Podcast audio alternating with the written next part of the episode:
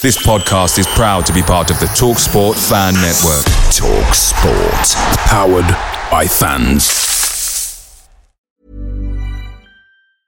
And there it is. That's as good as it gets on this stage. Nissan Townstar EV strikes again. It's an unstoppable van. Unstoppable. Look, Just fantastic. You can actually see the Pro Pilot technology in action. Effortless parallel parking. It moves with all the confidence that comes with a five-year warranty. And with a bench full of all-star van experts, there's real strength in depth here. That's all-star quality. Search Nissan Townstar EV and visit your local all-star van centre to see for yourself. Terms and conditions apply. Five years or 100,000 miles, whichever comes first. ProPilot is an advanced driver assist technology. Driver's responsibility to stay alert, drive safely, and control vehicle at all times. Ryan Reynolds here from Mint Mobile. With the price of just about everything going up during inflation, we thought we'd bring our prices down. So to help us, we brought in a reverse auctioneer, which is apparently a thing. Mint Mobile unlimited premium wireless. Ready to get 30, 30, bit to get 30, bit to get 20, 20, 20, bit to get 20, 20, bit to get 15, 15, 15, 15 just 15 bucks a month. So, Give it a try at mintmobile.com slash switch. $45 upfront for 3 months plus taxes and fees. Promo rate for new customers for limited time. Unlimited more than 40 gigabytes per month slows. Full terms at mintmobile.com. Gelsler gets there. Another good kick from him, and here's Houghton now. Going past one man, finding Wagstaff. Wagstaff turning well, setting up Chilton.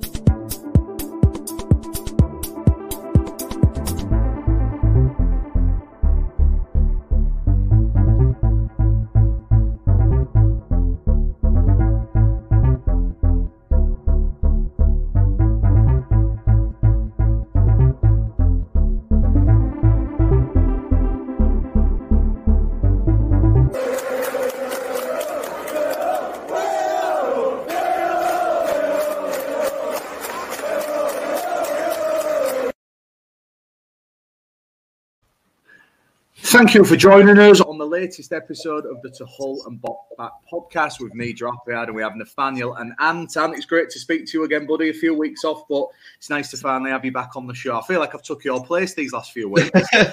it's fine by me. Trust me, uh, it makes my life easier. Now I've been, um, I've had a busy work schedule. Um, I'm I'm on a new work rota, so the days that we usually record on mean that I've now got to do like alternate swaps on. So it's been hard to get on, but it's good to be on. Um, and it was good to get you on because um, I think from the last two episodes that I've actually watched as a listener, it's been a really good listen. So uh, thanks for joining us. no worries. It's an absolute pleasure. Nathaniel, how are you doing, buddy?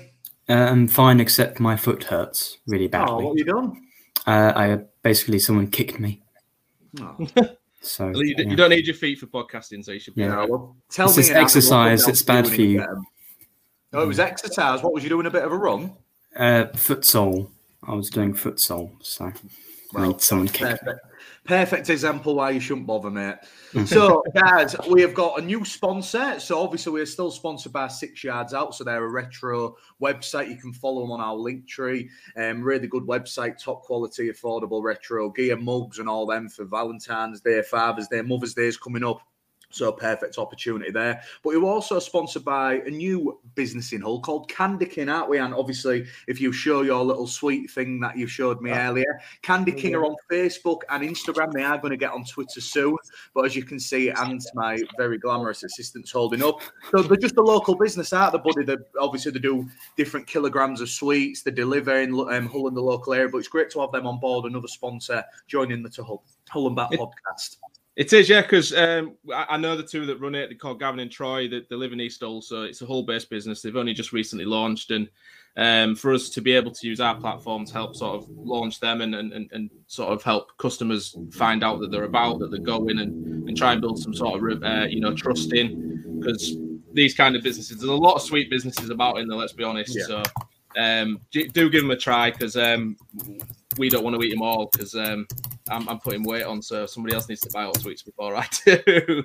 but yeah, it's great to have to be able to support them mutually. It's um, it's it's a delight because obviously um, we want to support local businesses if we can. With it being a whole city podcast, it, it makes sense. So check them out if you can. Yeah, definitely. So remember, follow Candy King and Six Yards Out. And remember, our podcast charity share is designed by um, S66 Sportswear. You can follow them on Twitter as well. If you pre-order now, you play effects, five pounds, seven pound fifty goes to Andy Man's charity, which is a local charity promoting mental health and well-being in the local area. And we've got some good stuff coming up with them guys, so um, stay tuned for that. And and as well, we're trying to branch out. We're trying to do a bit more things, and we've started our own newsletter. So if you're watching now on YouTube, I've changed the banner, so that's where on Get Revue you can follow our profile it's just another way to interact in it with the fans and we find it really useful because then people keep getting updated. If anything's happened we don't have to say it all the time. We don't have to promote it. If you have that weekly newsletter it just keeps us interactive with the fans and i think that's what you need to do with these podcasts now don't you? The more content and the more stuff we do. We're obviously we are going when we're recording this it's not live but later on it's going to be on facebook twitter and youtube and that's a way just to get us out there in it? Because we're competing with so many but if we're out there on social media it's so big nowadays, and the more content we do on, probably the bigger and better we're going to become. Yeah, definitely. I think if you're, you know, if you're a listener of a podcast, you want to feel like you're involved in in, in any way you can be. And I mean, to be fair, we've um, we recruited you, and then I messaged I messaged Joe in the chat and said I'm going to steal a few of his ideas because the Red Robins podcast, if anybody listens to it, is very successful in the way it's doing, and um, everybody that interacts with it seems to love the podcast. So if we can take a leaf out of your book and um, help incorporate some of them features into what we do. It'll help you guys listening to us stay um, in in the loop with what we're doing, um, upcoming things that we're doing, uh, any you know podcast related news, like for example, uh, a bit on the new sponsors, websites, and things like that. So it helps sort of you just just feel like you're part of us because you know we don't do this for the fun of it. It's it, it's literally we, we want to talk about our football club, and you guys want to listen to us talk about the football club. So if you can have an easier way to, to keep in touch with us and, and, and up to date with what we're doing, then it only it increases your experience as a listener with with, with our podcast, which um, obviously is a is a good thing. Absolutely. So get following us, guys, on Instagram, Facebook, Twitter. Subscribe to us on YouTube, retweet and share, and mention that the Hull and Back podcast is expanding. We've got two games to talk about. We've obviously got the QPR game to preview this weekend, but we'll go back to last Saturday the league leaders, the best team in the league, who are probably going to be playing the Premier League next year with the best striker in the league, Alexander Mitrovic. It was always going to go one way, but I thought we did a decent account of ourselves. Nathaniel, I'll come to you first, but Obviously, City losing out 1 0 to Fulham. I think when we previewed it, we thought, and especially the other lads, Joel and Will, will come on the podcast. We thought if we get a draw, if we become close to this team, we'll take it as a bonus. From that Derby game and that Preston game, the lackluster effort there, you take it against the champions probably in a few months' time, and that's a definitely a result Shota and the lads could be proud of because I thought we played really well, all things considering. Yeah, um, I think especially because of how how many goals we could have conceded against Derby. It could have been four or five or more, maybe. Um, and Ebosele, especially, he, he cut us to ribbons, but uh, um, that didn't really happen against Fulham. Uh, we limited them to just a few chances, and we definitely could have done much better with the goal. But you know, sometimes, well, they've scored seven away from home twice this season, so for them to come down to a team, you know, us uh, lower in the division and and you know it'd be quite an even game. And if we'd taken our few chances which we did have you know it could have been different. Uh, i think yeah i mean it was it's much better than the preston and derby performances i thought.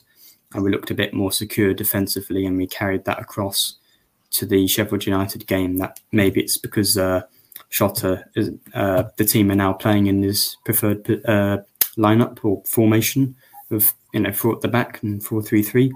So yeah, I think one 0 against Fulham. We shouldn't be too uh, uh, humiliated by that. I don't think. Uh, yeah. It would have been nice to get something, but um, yeah, I think many teams will and uh, have already done you know much much worse. Yeah, totally agree. I mean, the Tigers lined up with Ingram um, in goal, the fallback of Lewie Coyle, Sean McLaughlin, Jacob Greaves, and Brandon Fleming, Ryan Longman, Richie Smallwood, Regan Slater, KLP, Honeyman, and Marcus Forss. And I mean, a long, long way away, probably in the bigger picture of things. If Hull City want to be the likes of Fulham and we want to be up there, you look at their team and you look at even their back four. You've got Neco Williams, an international on loan from Liverpool. Tosin who played for Man City, Tim Ream and Robinson, who were American internationals, Mitrovic, Carvalho, Harry Wilson, formerly of Hull City. As good as they are, that's probably an indication that the lads who were playing, the young lads for us, Longman, KLP, Greaves, everyone involved in the club, that's the benchmark, is And to come one away, just one goal, getting beat by him. I mean, you look at the stats, and I think stats don't mean loads, but the possession was only 47 53. We nearly matched them for shots on target. And looking at the bigger picture, we wasted a few opportunities. We could have easily come away from it a draw, but a really good benchmark. And I think for Shota Arveladze, he knows the standard, what the championship is now, because Fulham, they're technically a Prem team, you know, they'd give a bottom, the bottom half of the Prem a running easily. Mm-hmm. Oh, yeah, definitely. I mean, they're the typical yo-yo club, aren't they? They just they, they yeah. go up, and back down, and then you know they're, they're back to the parachute payments. Yeah, just sort of re- rekindle that money, and it, it, allows them, the likes of Fulham, especially being in a in an area like London, to to to lure in a higher quality of players, and they'll probably bounce up and down between uh, the Prem and the Championship till they find a formula that works and stay up there. And obviously, Marco Silva, we know, is a very good um, manager in terms of playing uh, attacking football, short passing, and a high te- high tempo kind of football that we wanted to see, kind of thing. Well, the McCann said he was going to try and play that we didn't really see often enough. Um, but for us, yeah, like you say, we, have got a very young team and, and, a team that have played, um, you know, ve- well, very inexperienced in the championship level. But from League Two to League One, like look at Jacob Greaves, he was League Two a couple of seasons ago, League One with us last season. Now he's in the Championship. Uh, KLP was thrown in at the deep end with us in that second half of the season, um, where we got relegated under McCann. But then last season had a good, good year. Uh, sort of a little turbulent around Christmas time with the whole contract debacle thing and being dropped because if he played another game or something like that, he, he got more money. Mm-hmm. Um, but then as soon as he was back in the squad, he found his feet again, and then he's hit the hit the ground running this season. is is is is, is on fire. Um, you got to look at these players and think, you know, playing against the likes of Fulham, playing against players that are, that are trained with Premier League teams, top Premier League teams like Liverpool, international squads that have got that experience. It's going to build our experience. So if we're going to want to build uh, this this vision that Acun and Shota have got about being, you know, playoff contenders in the next year or two, then a season like this and playing against teams like Fulham is going to give them that. And and KLP is on on definitely on a on a route where he's improving every season. Greaves started the season a little bit wobbly, but he's getting better and better as the season goes on. And it's just one of these things, in it, where you know the right mix of, of experience and, and, and the youngsters in this current squad, and and we could be onto something special next season. I really hope so. And I mean, we'll speak about the Sheffield United game soon, and obviously it was unchanged. But Nathaniel, I think talking about Fulham, there was some very good individual performances. I mean, who stood out for you? I mean, one bright spark, and we keep mentioning him, and we're going to probably mention it again from last night, is Brandon Fleming. I thought he coached really well with the likes of Harry Wilson, Carvalho. You know, them kids on the transfer window, they're worth 20 million each, them. They're on big, big money. And I know it's not all about money and some people don't justify the wage. But like we've already mentioned, the likes of these young players playing against these top quality opposition who are probably aren't going to be in the same division of us next year is really beneficial. And I think we're growing, even though we're not picking up these wins under Shota at the minute. And sometimes we are still a bit inconsistent. Individually, I think you're seeing the best out of some people who you didn't see under Grant McCann. Brandon Fleming definitely being one of them. Well, yeah, I think Fleming, uh, he's really taken taken his chance, you know, with how many or uh, fullbacks injured at the moment and that sort of thing, and one more now with Coyle uh, after the Sheffield United game. He's really taken his opportunity, and that's great to see. And he could be another, uh, you know, player in the summer or soon uh, in the next year or so that you know might even go up a league or get a big move to maybe a higher championship club uh, like Greaves or Lewis Potter being linked with. So, um, you know, uh, I, I, think I've said it on the last two podcast episodes that, you know, it's really great to see these academy players come through and hopefully that continues. Because um, the, the problem with bringing through these good young English academy players that will be worth so much is that then they'll leave uh, and then you have to replace them. Yeah. So, um, if they weren't so good, it wouldn't be an issue. Uh, but yeah, I think uh, he was great against Fulham and uh, on uh, Tuesday night as well.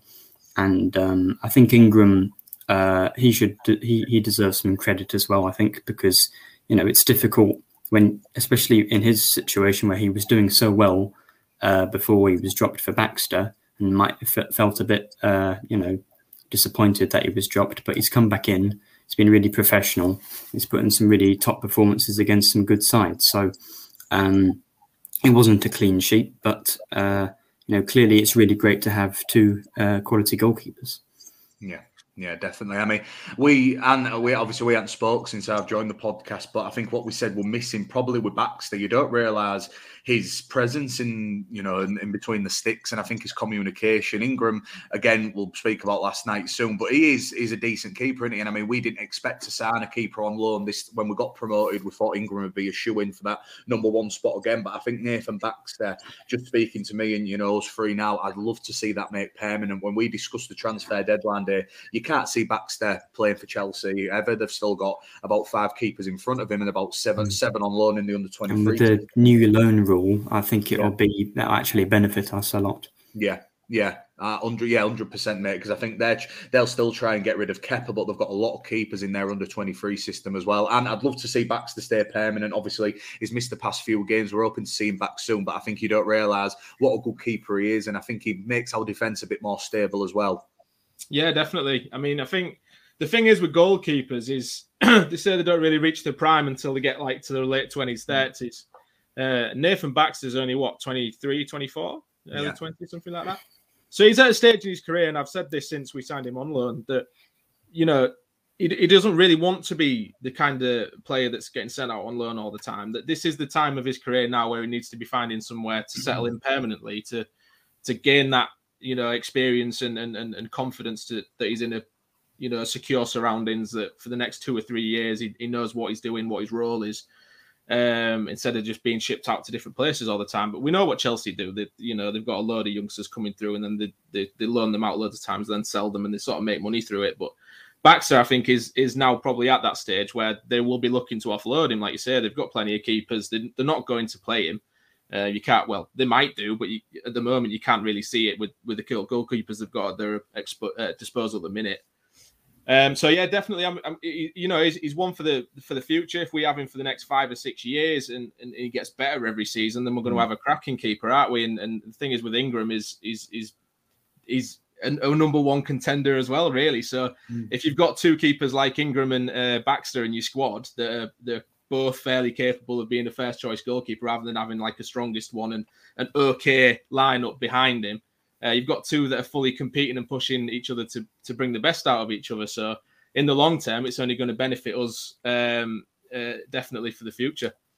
I think working with Harvey Cartwright as well, we haven't mentioned him. He's obviously our number three, technically our third choice keeper, but he's played at Gainsborough on loan and he's had a bit of experience in the Papa John's last season and stuff. But I think I, I think him working alongside them two, I know Ingram's not the youngest, but we have still got a young set of keepers. And I think if they can work together for the next few years, again, the way modern football's playing and the way playing out the back, how st- structured you're trying to be in your defence, the keeping role's probably never been as important as it is now. I don't know if any of you agrees. You look at the last 20, 30 years, very old style keepers who just do the job and save and kick the ball as far as they can. Whereas now they're another outfield player. You look at the way Man City play, and I'm not comparing us to that, but um, the way Ederson plays, literally, he's a defender, the way he plays. And I think that's what the modern game's changing. And I'm looking forward to seeing how our keepers develop.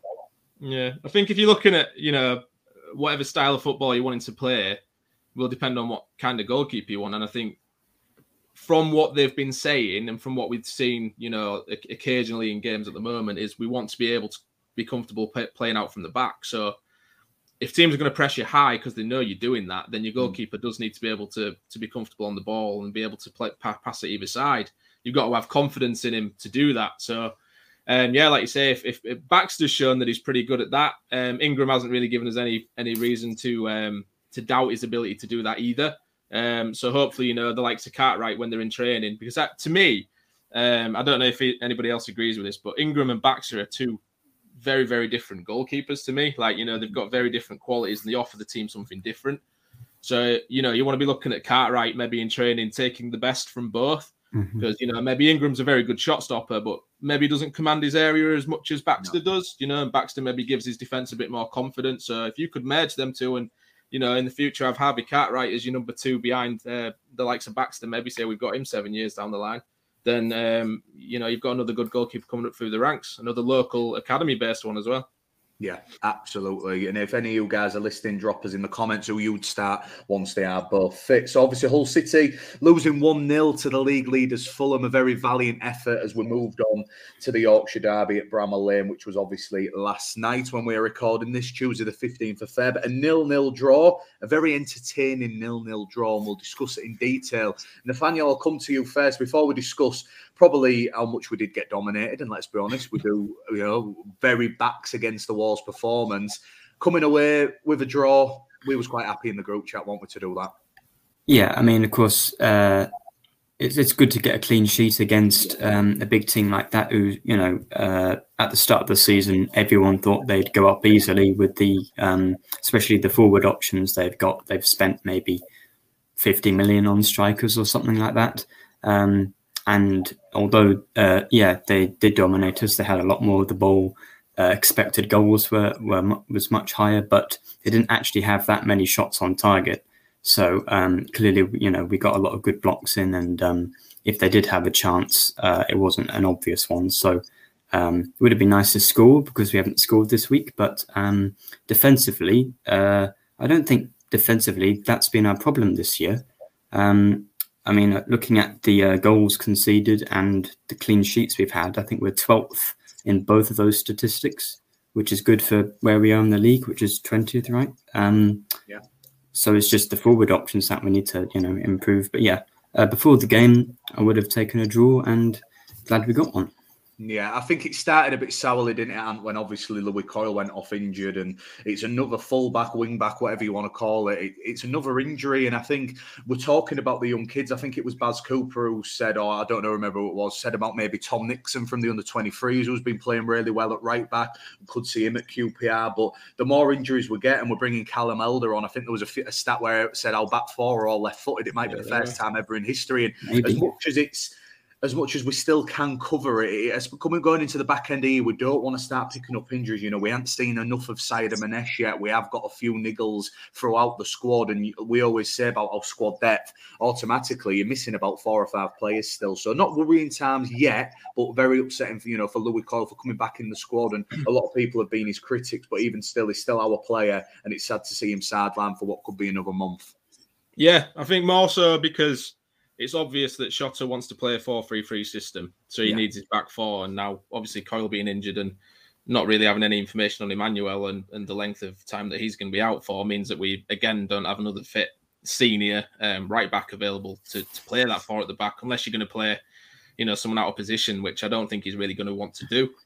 Um, but yeah, like you say, Coyle, I was I was happy for him obviously it's gutting now that he's injured because you know against Derby we played that three three at the back system again. We used Coyle as the, the, the wing back, and I myself, you know, didn't think he had the best game. I know, and none of them did really, but no. I don't think Coyle suits that wing back role. So the fact that we went back to a four three three and he looked far better in you know the performances that he had from that point um, shows you that he's a very good right back because we know he was last season.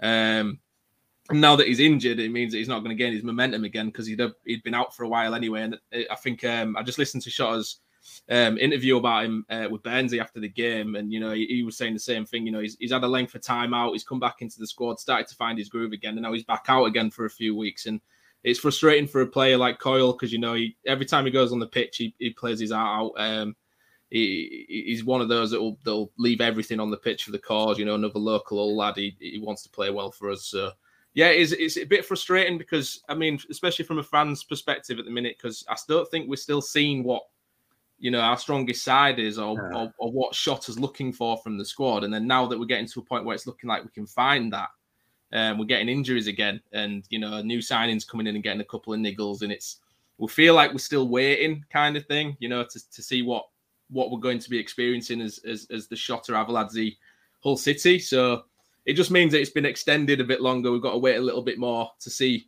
um, the full scale of what he wants us to do.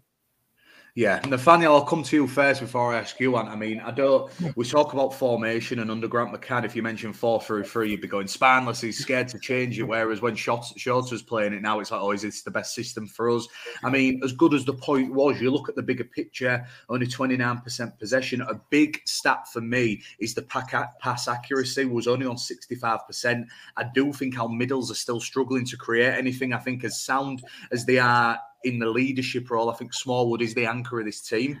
And I do think we play better with him in, but I just think we've got to be a little bit more direct in our passing. Nathaniel, I'll ask you first. I think we only had one shot on target. We was creating chances, but we're getting to the final third, and we're just lacking probably a bit of calm and composure. But I think if we've got to improve somewhere, if we're having this 4-3-3 system now, then three midfielders have got to control the middle of the park because we're just not doing it at the moment. And if we look forward to the next three games, you've got QPR on Saturday, who are on form and fourth, and then the two biggest games of the year, Peter and Barnsley and Peterborough. You know, if we can pick up two wins out of them, you could be um, clear sailing for this season. So that's probably where I think we've got to change going into the back half of the season.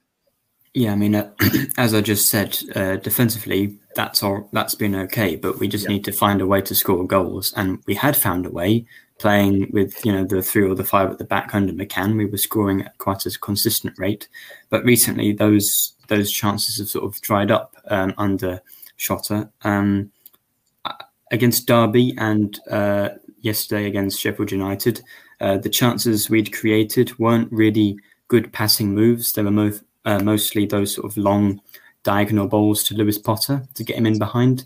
That's where we got our joy um, or our, uh, um, all the chances. So um, we need to find more ways of, of getting chances because although that, that's helpful, we can't rely on Lewis Potter sometimes it did feel like we were just sort of hoping he could come up with something yeah. rather than uh, and and the chances we had were just sort of lucky breaks. So, um, I mean, formation wise, I think uh, you could play Bernard at right back because he's certainly got the pace for it, and he was sort of playing like that. Um, you know, uh, as a, a centre half going forward anyway, but maybe he doesn't have the um, sort of qualities you'd want in a fullback in terms of crossing the ball in, that sort of thing. So we might have to go back to three at the back, and then maybe we'd get more chances to score. Um, and I guess against Barnsley and Peterborough, um, you'd be less worried about the defence, and you're just more concerned about scoring against them. So maybe, maybe not the QPR game, but uh, the those two six pointers, maybe going yeah. at the back would be a good idea. Yeah, the worry is though, isn't it? I think you mentioned there about we don't know our strongest team. We're not cementing a starting eleven, and I think if you keep changing from four three three to three five two, whatever his Shota wants to play, there's no stability and there's no mm-hmm. chance for a team to get used to the structure and the way and learning their individual roles. And you don't want to do it where one week you're playing a totally different system because you're playing a different team. I don't know. It's it's so hard, and there's pros and cons to everything. But at the minute, I think because of the situation with the new owners, the new everything, the new coaching staff, the new assistant, and the head coach, I want them to cement their formation, their individual mm-hmm. roles, so we can be ready, hopefully, for another championship campaign in a few months' time with an actual Shota Arveladze team. Yeah, I mean, we knew that there was going to be rotation because it's a very busy month. We got seven mm. games, so there's no way you're going to watch the likes of Richie Smallwood last, you know, start every single game this month, for example. But he is absolutely key to to the way we play.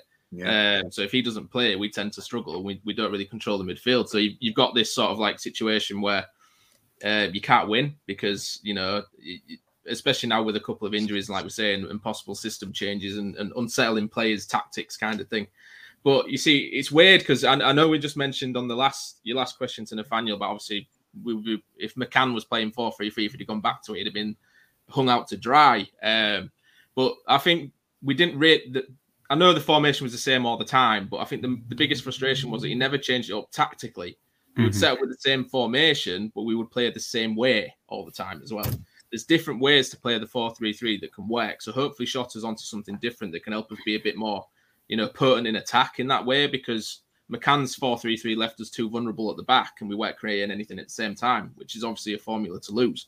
The three at the back, I still think suits this squad more with the players that we've got. Um, you know, you're looking at the defenders that we've got at our disposal: Alfie Jones, Di'Shon Bernard, Sean McLaughlin, Jacob Greaves. They're all comfortable on the ball, ball playing centre half. So more than comfortable to come up the pitch with the ball. Um, I think being in a back four restricts them a bit um, and sort of limits us in an attacking sense. But like you say, it's, it's you know we're, we're, we're, sort of trying to figure out what what was what shot is wanting from the squad, um, and but we do need to sort of stamp that identity on quite quickly so that you know for the rest of the season the players can get used to it stay in the division and then you know summer recruits whatever comes in um, to sort of help hammer that system home next season. And a lot of players are now familiar with it and then we can sort of kick on and have a, a more promising next season than, than what we've had this year yeah, I really hope so. And I think that probably the next talking point to go to is the attacking prowess of Hull City and Marcus Forss up front. I mean, we was in our little chat, weren't we? And even though he didn't get the support he needed,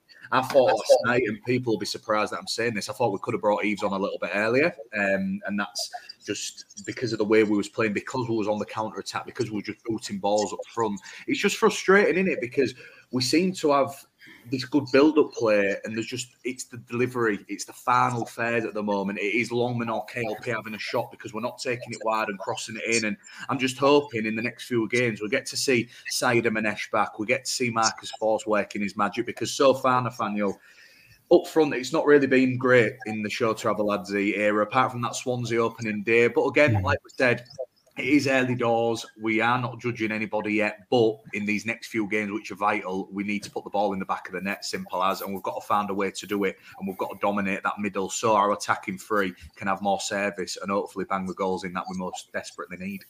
Yeah, I mean, just thinking ahead, I think it's those two games against Barnsley Peter are going to be so tense, especially if we're not scoring like three or four goals.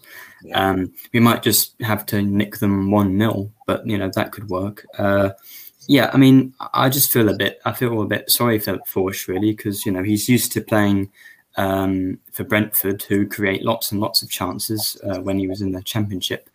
Um, whereas uh, he's come here and it's the complete opposite. Um, we could have brought Eaves on or started him, but I don't think it would have made any difference in the last two games because uh, you know Eaves isn't uh, Eaves does well to hold the ball up, but you know, as we saw at the right at the right at the end, um, he messed up a chance um, that you know Forss might have scored um, uh, late on. So you know, I don't really think it suits either of them to just uh, lump the ball up up the pitch. So uh, he could uh, Forss could have done better with his chance earlier on, but uh, uh, he needs better service, and hopefully, if uh, Sayyadmanesh comes back or we change the system or just improve a bit, um, he can get some chances. But I don't really think any any striker playing with that uh, tiny amount of the ball no. uh, last night would have done much. I think this all comes down to like the system and stuff, though. Again, doesn't it? Because like you know, if you compare the Swansea game and the way that we controlled possession, the passing, how incisive we were down either side, um, how threatening we were and then we didn't really see that again. Uh, we sort of, we, we, we, I don't know, we kind of abandoned that um, pass and move that we did against Swansea that, that was so attractive to yeah. watch. I'm not happy we, with the new formation. I think we should uh, go back to the old one. It's it, it, we've we've sort of done what we used to do under McCann, where we want to play out from the back, but our link, our our play isn't fast enough in the middle. We, we don't we like to pass it across the back four. It goes into the middle, and we get pressed back into our own half, and we start again. And then we end up just hitting it long. And our, our main outlet at the minute is trying to hit it onto the flanks for Lewis Potter or Longman to get in behind. But then once the defenders figure that out, we've got nothing. No. Um, and we end up spending the rest of the game just sort of, you know, hitting it up front and it coming straight back to us, which was a massive problem in the Sheffield United game because you know, we, we, we were looking for an outlet and a way to get out of our half, especially in that second half, and we just we couldn't. We'd hit the ball away, and it would just go straight to a Sheffield United player, and they would attack again. Yeah. And I mean, yeah. you, have got to look at the chances we're creating. I think I put in the chat in the last four games, we've only had seven shots on target in mm. total. It's not good. You enough. know, we've had two shots on target in the last three games, and then one against um, Sheffield United. And I mean, I know we mentioned like you know, Forss is new. He's still settling in and finding the system and stuff. But I, I think he's had at least two or three chances to score.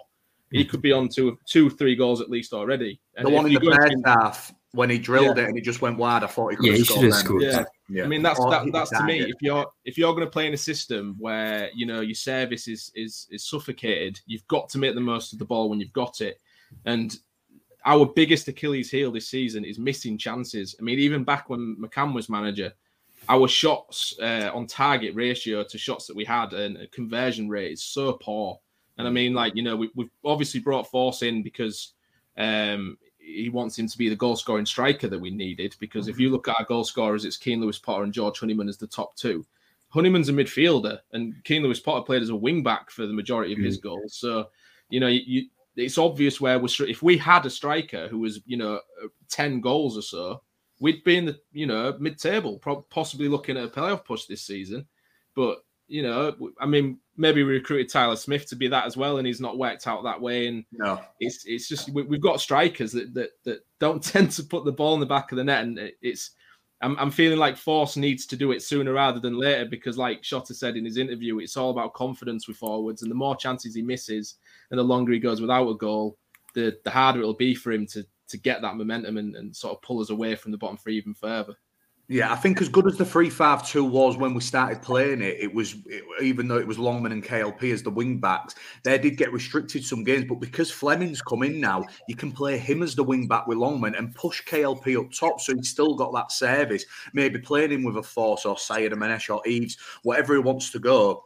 But I think now Brandon coming in and being on form and probably being our star man in these past three or four weeks, he's nailed down for that wing back spot if we want to revert to that. And I think that gives us probably a bit more dis- defensive structure because as good as KLP was as that wing back with the attacking threat, let's be honest, he's not a defender. That's not his role. And I think if we do get to see him push up, that could work as well. If he's up there with an out and out striker, this could really work. And hopefully, because I'm with you guys, I'd love to see the 3 5 2 come back.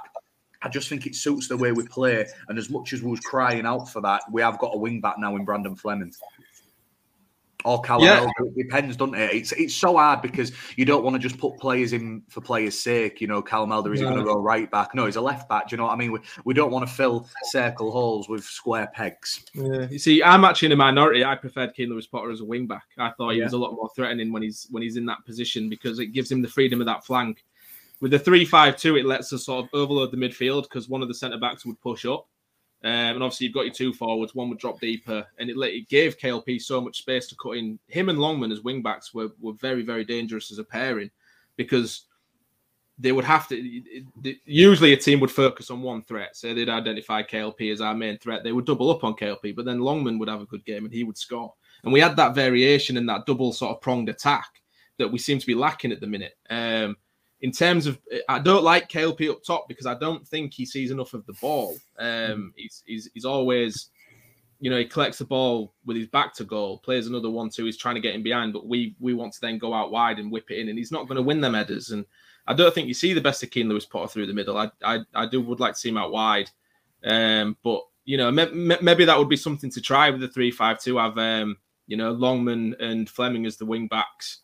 Uh, Longman and uh, no, and you have to drop Longman off Fleming, don't you? It's tough. Yeah. You know what yeah. I mean? You, you don't want to be the manager in this situation because none of them. Fleming, I think, has been our best player since he's come into the squad, um, uh, along the side of you know Sean McLaughlin as well, who's been brilliant. But it's it's tough. It's tough, but we need to find a way to score goals because the more we rely on KLP, the, the, the more we're going to struggle in games.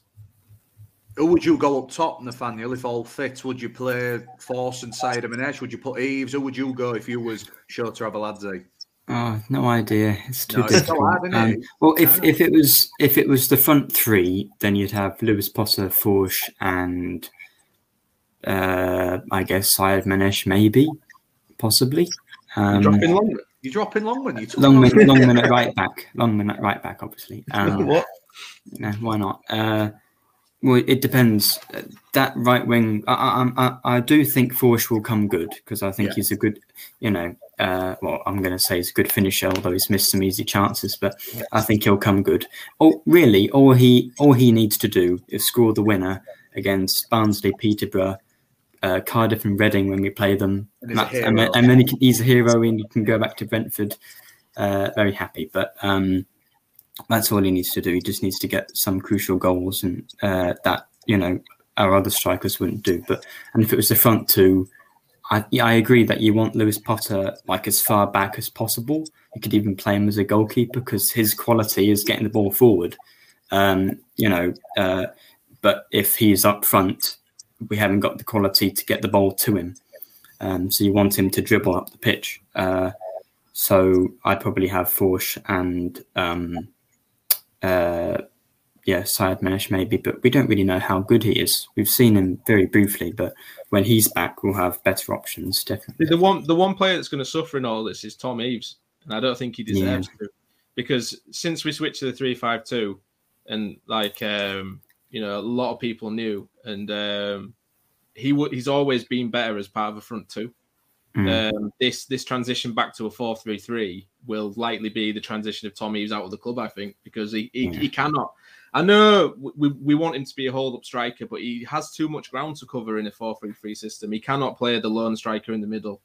Um, we don't see enough of him and we don't get the best out of him. And I just think that, you know, the club are looking to sort of, you know, get rid of Eaves. And I think it's quite harsh given that, you know, since, you know, January onwards, he's probably been one of our better players. And We've been trying to get rid of Eve since we signed him. yeah, no, that's what I mean. We could have lost Poor him in, uh, in in summer and, and January, so but he's still here, and, and I, I just think that you know he's he's played really well, and if you're going to play with a three-five-two, he deserves his start for a while at least, um, because you don't I don't know what what Sayyadmanesh's position is. I mean, he, is he a winger? Is he a striker? Is he mid, attacking He's midfielder? We don't know, do we?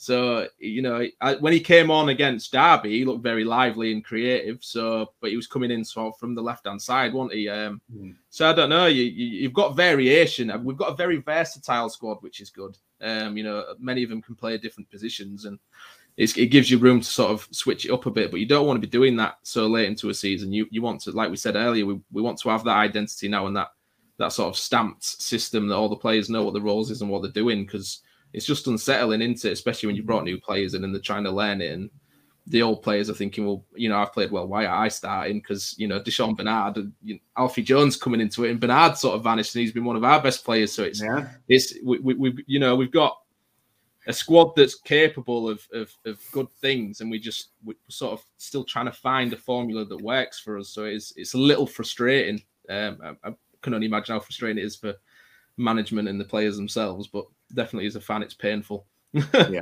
I think one player who had a massive point to prove last night was Regan Slater. He obviously got the start, former Sheffield United player, back on permanent now at Hull City after a loan stint in League One. And you put on Twitter that you thought it was superb, and his dad, who was very vocal on Twitter, replied and said he thought it was decent. But obviously, as a dad, he's going to have different opinions. I do think we could have a gem with him. I don't think he's going to set the world alight, but I think a steady midfielder who can control and dictate that play. Obviously, last night was going to be tough for him going back to Bramall Lane after that. You know, we the him for so cheap to us because they obviously didn't see a future in West Yorkshire and South Yorkshire, sorry. But I think Regan Slater looked really compact and I'm looking forward to seeing where he goes. Again, another young kid. We've got him for the future, and we've got to build around the likes of him, KLP, Greaves. Hopefully, they can all stay, and we can build a core team around these young English talents. And you never know what could happen. But I'm looking forward to seeing how um, Slater develops because I think he's an absolute steal, along with Long, um, Longman as well for the prices. We haven't really spoke to you since transfer deadline day, but I think them two are obviously stunning how much we actually signed them both for. Oh yeah, absolute bargain. I mean, it's Longman could have easily if like I spoke to a lot of Brighton fans because I, I sort of I thought I'd you know I'd, I thought I'd go on the wind up and sort of say about um, how cheap we got Longman for and how Brighton fans should be gutted kind of thing. And they were all, to be fair, none of them none of them were biting, and they were all being really nice, which was a little annoying. But they were saying about how much you know as, as, as a club with Longman, they would have been looking to at least get you know four or five million for him. You know, he's a he's a good young attacking English player. Yeah. Uh, and the going rates, especially nowadays, um, they usually go for a few million at least, and we've got Especially him for, in January, yeah. yeah, in January as well. So you know, 750k, and I think there was rumours that Swansea had agreed a 500k with him in the uh, before Like five like that, when they installments as well. Yeah. But the, the the assumption from their side of things is that they've got a lot of add-ons on. So you know, selling percentages, um, goals, appearances, Ballon d'Or bonus. Yeah. Yeah, I mean, um, it, um, it's not been reported anywhere, which is quite, you know, makes me think that maybe not. But they seem like that maybe the justification for it. Regan Slater for 50k though, I think is Basically free. yeah, it is nowadays. A football 50k is you know it's like a League Two si- uh, standard signing, isn't it? But he is he is the perfect complement, I think, to the uh, Richard Smallwood in midfield. So you know, Richie will do all the breakup play. Uh, he'll give it to Slater, and then Slater because he's quite combative as well. Do you know, like last season when Smallwood got injured and then Jones got injured, and we thought, oh, we're going to play in that role because Slater sort of struggled when he first came into the side, but he came and made that role his own, and he showed that you know he's, he's like a little bulldog. He's got that bit of combat about him, but he's also good at you know going forwards. And I think, especially against Sheffield United in the towards the end of the first half, he's seen a, a, a transition part of his game as well, where he, he collects the ball but he wants to take it forwards which is what Docherty used to do, but has sort of struggled with a bit lately. Um, so maybe it was good for Docherty to get a bit of a rest and for Slater to sort of, you know, push his levels up a bit. But definitely for the future, if Slater can make himself that all-round midfielder, um, you know, if we've got him five, six years, same as Baxter, if he plays and keeps getting better like he is, then we've definitely got, you know, a player that's either going to be a cult hero with us or be sold for a stupid amount of money to a Premier League side. So for us to sign them both for combined under a million pounds is just um, it's brilliant business and, and very good for the side for the rest of this season. Yeah, absolutely. And before we discuss the QPR game, obviously City picking up a point from Bramall Lane. Nathaniel, was your man of the match before I ask Stan? Uh, I will give my man of the match to Richie Smallwood. Why not? Yeah. You know, I, yeah. I, I, don't think I've given him one uh, in like two years. So, you know, uh, I thought he was really good uh, breaking up the play, and we needed his experience in the middle of the park, and uh, we look much better with him in. So I, I was I've been wrong about Smallwood all this time, clearly. yeah. And who was your star man? And I just wanted to ask you, Ant, has, has City kicked off yet? Because it looked like the second half that was coming out at half past ten, wasn't it? I know. Um, Some very bitter people, weren't they, on Twitter last night? The was Sheffield United fans were not happy. I mean, no, I don't know what they expect. I mean, that's what teams do when when yeah. you go into a place like Bramall Lane when it's sides in form, littered with Premier League quality like they've got. You know, one of their players is probably their wage bill's higher than our annual wage bill. So yeah, you know, you, we're going to go there and fight for a point. Of course, we will. That we're completely different ends of the table. So I don't know what's what's wrong with them really. It's quite interesting though. Did you see um when who was it who bopped over the um the advertising hoarding? Uh, well, the Sky two of them, wasn't it? I think. Yeah, Elder was, uh, and Ingram was looking over. Elder had gone over. Was it Elder? Yeah. And the Sky commentator suggested that maybe the fans were doing something to him, but apparently the, the, the Sheffield United fans in that stand reported that Elder f- flew over the hoardings, but then just stayed laid on the floor. so you know, maybe a, a, bit more shithousing from him to, to run yeah. the clock down. So we love to see it, don't you? You hate it against me, but you love to see it. Oh um, yeah, if that was them doing it to us, you'd be calling them all the names under the sun. Yeah, now, exactly. Um, I think I'll not say the same. Uh, Smallwood was brilliant, definitely a man of the match contender. Yeah, uh, Brandon Fleming was very good as well. Um, so I'd probably give him mine. Um, I just think as well, Fleming, as well as you know, defensively, I don't think he's the best, but he sort of has this um, determination about him that even if the player gets round him, he's going to make up for it, and he'll yeah. get back at goal side and and force him back out again. You know, yeah, yeah. So, but I think Fleming's a lot better offensively. Um, I think he'd actually be a good winger. Um, I think his, you know, the way he takes players on, his crossing is quite good. Um, his link up play with midfield and, and the KLP on that side was very good. Um, I just think yeah, he's KLP very good. And, um, Norrington-Davies, didn't he, for a few hot dogs? Yeah, yeah, definitely. I just think in the last few games, especially in the ones like Derby and Preston where we weren't very good, he was always that sort of shining light. Uh, probably with another notable mention to Sean McLaughlin, who I think has not put a foot wrong since he's been in this side. Um, I, I, I, think it's not too long since, uh, not too far away from a, a an Ireland call up because you know you can't ignore his form since he's come into the side. rubbish, so don't need him. yeah, true. Uh, I think he's probably been our most consistent centre half since coming into the side, and he's he's yeah. undroppable at the moment. You know, you've got Alfie Jones and Bernard that are right-footed centre halves, and they've they've chosen to put McLaughlin on that side instead. Mm. So I'd give it Fleming, uh, Smallwood probably level, and then McLaughlin just behind. Yeah, same, yeah. But yeah, nil nil draw. I think we'd have took that point, wouldn't we? And we move on. And we have got a very tough encounter on Saturday in West London. We travel to Kiyan Prince Foundation to take on fourth place Queens Park Rangers. Lads, they're coming off a 2 0 defeat um, with London Derby against Millwall last night, but still, Mark Warburton's doing wonders for them, finishing fourth. I mean, they've got a lot of experience in the side. They've still got the likes of Charlie Austin. They've got Jeff Hendrick, who the sound from Ben, um, Newcastle, sorry. So they have got, you know, Rob Dickie in centre back, Marshall in goal. So they've got a lot of old in place, but they've still got a bit of that quality. I love that what's his name? We're a weird chair, isn't it? Is it a diet Yeah, chair? Ilias, yeah. Yeah, literally. He's, uh, and, you know, they're fourth. It's, it's another one of them games, Nathaniel, that you're looking at and going pretty much like the Fulham game. You're looking at the bigger picture of the next two games after this. If we can go and nick a point again, you're happy. Uh, yeah, um, before I answer the question seriously, I'll just repeat a joke uh, I did two years ago. Um, chair, chair, is he the sitting midfielder? Haha. Right, that's all we have time for today. um, what was the question again? like how you how you previewing the match at Loftus Road or Uh, well, I mean, Stadium? if we play the same against Sheffield United and, and go for another nil nil and we get a, a point out of that, I think that would be a good uh, a good result. I mean, uh, they're not in as good fo- as uh, form as Sheffield United because um, well they've What lost the were in the last two games. five? Exactly. I mean, that's pretty much the same as us. Um, was it worse than us even? Uh, worse, yeah, we beat Swansea, yeah. Yeah. Um, so, uh, I mean, if they can lose to Barnsley, then surely we can beat them, right? That's definitely how that works, right? Yeah, that's the old Obviously. logic. Yeah. So, um, uh, it would be nice to see a little bit more attacking input, but I think another double nil nil uh, would be a good result. I'd take it, and wouldn't you? I mean, we're only 19 points away from fourth, so we're not that far off QPR at the moment. But no, I think, like we're going to mention, and we'll do it on the next podcast, discussing them two probably cup finals against Barnsley and Peterborough, which are must wins, in my opinion. You go there on Saturday, if you can nick a point, pretty much when we went to Bournemouth as well, and who would have expected would have left um, the South Coast with three points that day. But I think looking at this bigger picture and looking at the next few months, if we come away on Saturday with one point, I'd be very happy. But we know what we're going to get. They'll be dominate possession again. It's how our midfield cope. Our I imagine pretty much the similar gameplay. We'll go on to our predicted 11 soon. But for me, again, difficult task. But like Nathaniel said with their form guard, they can get beat. They're, they're very much the weak link, probably in the top six.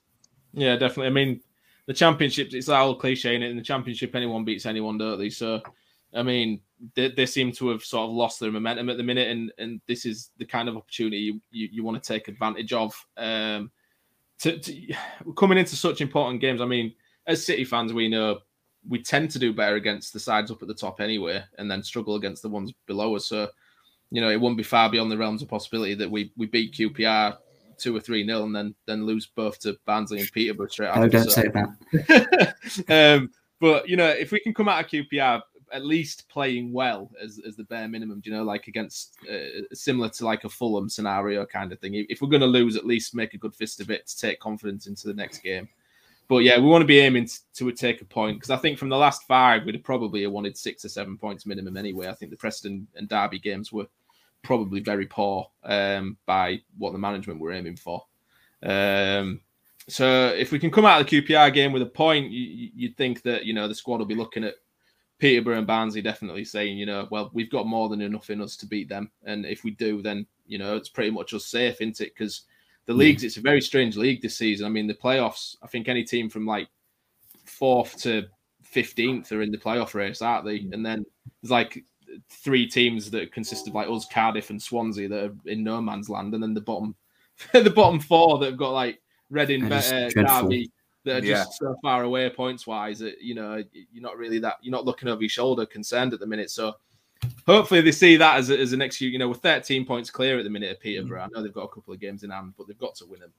Um, you see that as a no pressure situation. So just go there and have a go. I mean, we played well against QPR the first time, didn't we? I know they beat us 3 0, but they, it was it was very flattering for them because I thought, Yeah. you know, we actually played really well. So, um, Well, that you know, seems a long time ago, doesn't it? Oh, it does, yeah, it does, it does. Um, but yeah, I, I think they're there for the taking. Go for it. Yeah, Yeah, why let's go for it. Right, so let's go on to our starting 11. I mean, there's a bit of a difference between what we think will be the starting 11 and what we would go. But Nathaniel, I'll come to you first. What would you change from the game midweek in Bramall Lane? Obviously, we know Lewie Coyle's not going to play, but who would your starting 11 be at this moment in time going into Saturday's clash against QPR? Um, well, I think Shota will probably go with a four at the back with Elder or Bernard at right back, but I'd want to see the three-five-two back. Yeah. So uh, just the same sort of thing as we've seen recently. Uh, the usual, well, Ingram, uh, the usual back three of centre backs.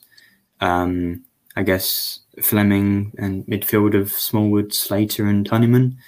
Uh, Longman, of course, has got to be in there, and then uh, yeah, I guess Lewis Potter and Forss up front. But it'll probably be a four-three-three, and I really don't know who's who is going to choose at right back. It might be Longman, it might be Bernard, I think, uh, and it might be Elder. But um, I'm glad I don't have to make that decision. Really. Did he put Alfie Jones on in like a left back role?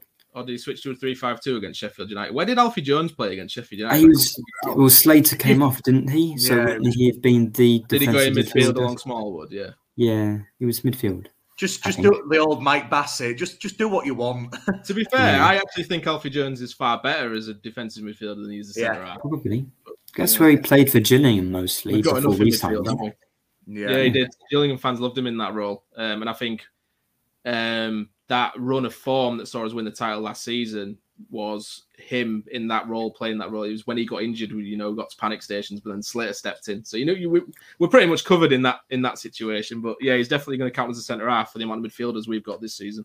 Mm-hmm. Yeah, who plays right back then? And I think if I'm going with my head and heart, I'd like to see Bernard play there, but I just have a feeling he might put Elder in and Nixon on the bench. I don't know. I mean, to be fair, um, Callum Elder gets a lot of stick from from this fan base. Um, I think he actually played really well as right back. Yeah, he, I mean, he did okay. when I saw him come on, um, I thought, oh, no, we're going to be so exposed on that side.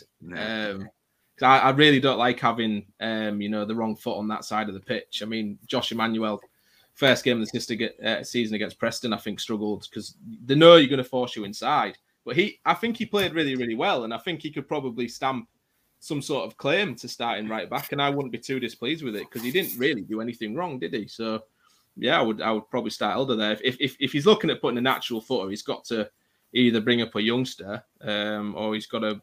For me, it would be Bernard because, in terms of um, being a progressive uh, defensive choice for that side, but also having some sort of offensive cap- capability, then, then Bernard would fit that bill. But I think he'll. put- I personally think he'll keep Elder there. Yeah, possibly. I mean, I'd like to see again Sayyadmanesh. You want to, if he's fit, maybe get a run out in the last twenty, and maybe use him in the next two games. But I think it'll probably be very much the same side at this moment in time. Apart from obviously Coyle who's missing probably the next month, and again, it's getting that balance, isn't it? And we'll wait and see. I mean, I think it'll be an entertaining game. I think there'll be a few goals. I don't think it'll be a nil-nil. I'm gonna say I'd. I want to say 1 1, um, but you never know, do you, at this moment in time? I'd take 1 1. Nathaniel, what are you having on Saturday before we finish up? Uh, I'm not really sure. I think, um, I think we were a little bit lucky against Sheffield United not to lose, really, even Yeah. though we did we did play well. Um, so I think, although QPR are in bad form, I think they'll have uh, just a bit too much. So I might go like a, a close one 0 like against Fulham. Yeah. And what's the score, buddy? See, I was going to say a 1 1, but then you said it. So I changed to a 1 0, but then Nathaniel said it. So now I've got to make another one up. Six justify four. I'm going to go for an entertaining 2 2. Nice. 2 2. Well, I let's think we're going to hope go in front twice and they'll peg us back twice. A, ch- a chair misses a sitter from the 90th. 90th. That's worse than yours, Nathaniel. I'm leaving it on that because no one will be listening now after mine and your attempt to be a comedian. but lads, it's been great to speak to you. I love doing these again, and hopefully we can be on next week with a positive result at QPR, building up to them two massive games in the next seven days. So from me, Joe, Nathaniel, and Ant, remember to check out our sponsors, Candy King and Six Yards Out. Look at our podcast charity shirt that's designed by S66 Sportswear. Follow them on Twitter. Get pre-ordering now, and seven pound fifty goes to Andy Man's We've, cover. we've, Remember, we've raised £112.50 so far through the shirt sales. Brilliant. Um, obviously, that's the first batch of sales that went through and got processed. If you've ordered from, you know, the last three weeks or so, it will be in the second batch. So that total will go up again. Uh, so if you can, just obviously keep giving because you know the, the work that Andy, Andy's Man Club does is is just phenomenal, and we all know mates that that struggle from time to time. So if that you know support network's available and we can use our platform to support that, then and also provide you with a quite nice looking shirt, then you know everybody wins, don't they? They absolutely do. Well done, mate. Well said. And obviously, subscribe to our newsletter today. If you're watching on YouTube, watch the link below. And if not, follow us on Linktree and it's on Get Revue. And our profile is obviously Hull underscore and underscore back. So thanks, guys, for listening. Remember to retweet, share the Hull Back podcast. We'll be back with weekly episodes. Lads, I will speak to you very soon. Up the Tigers. Cheers, mate. Thank you.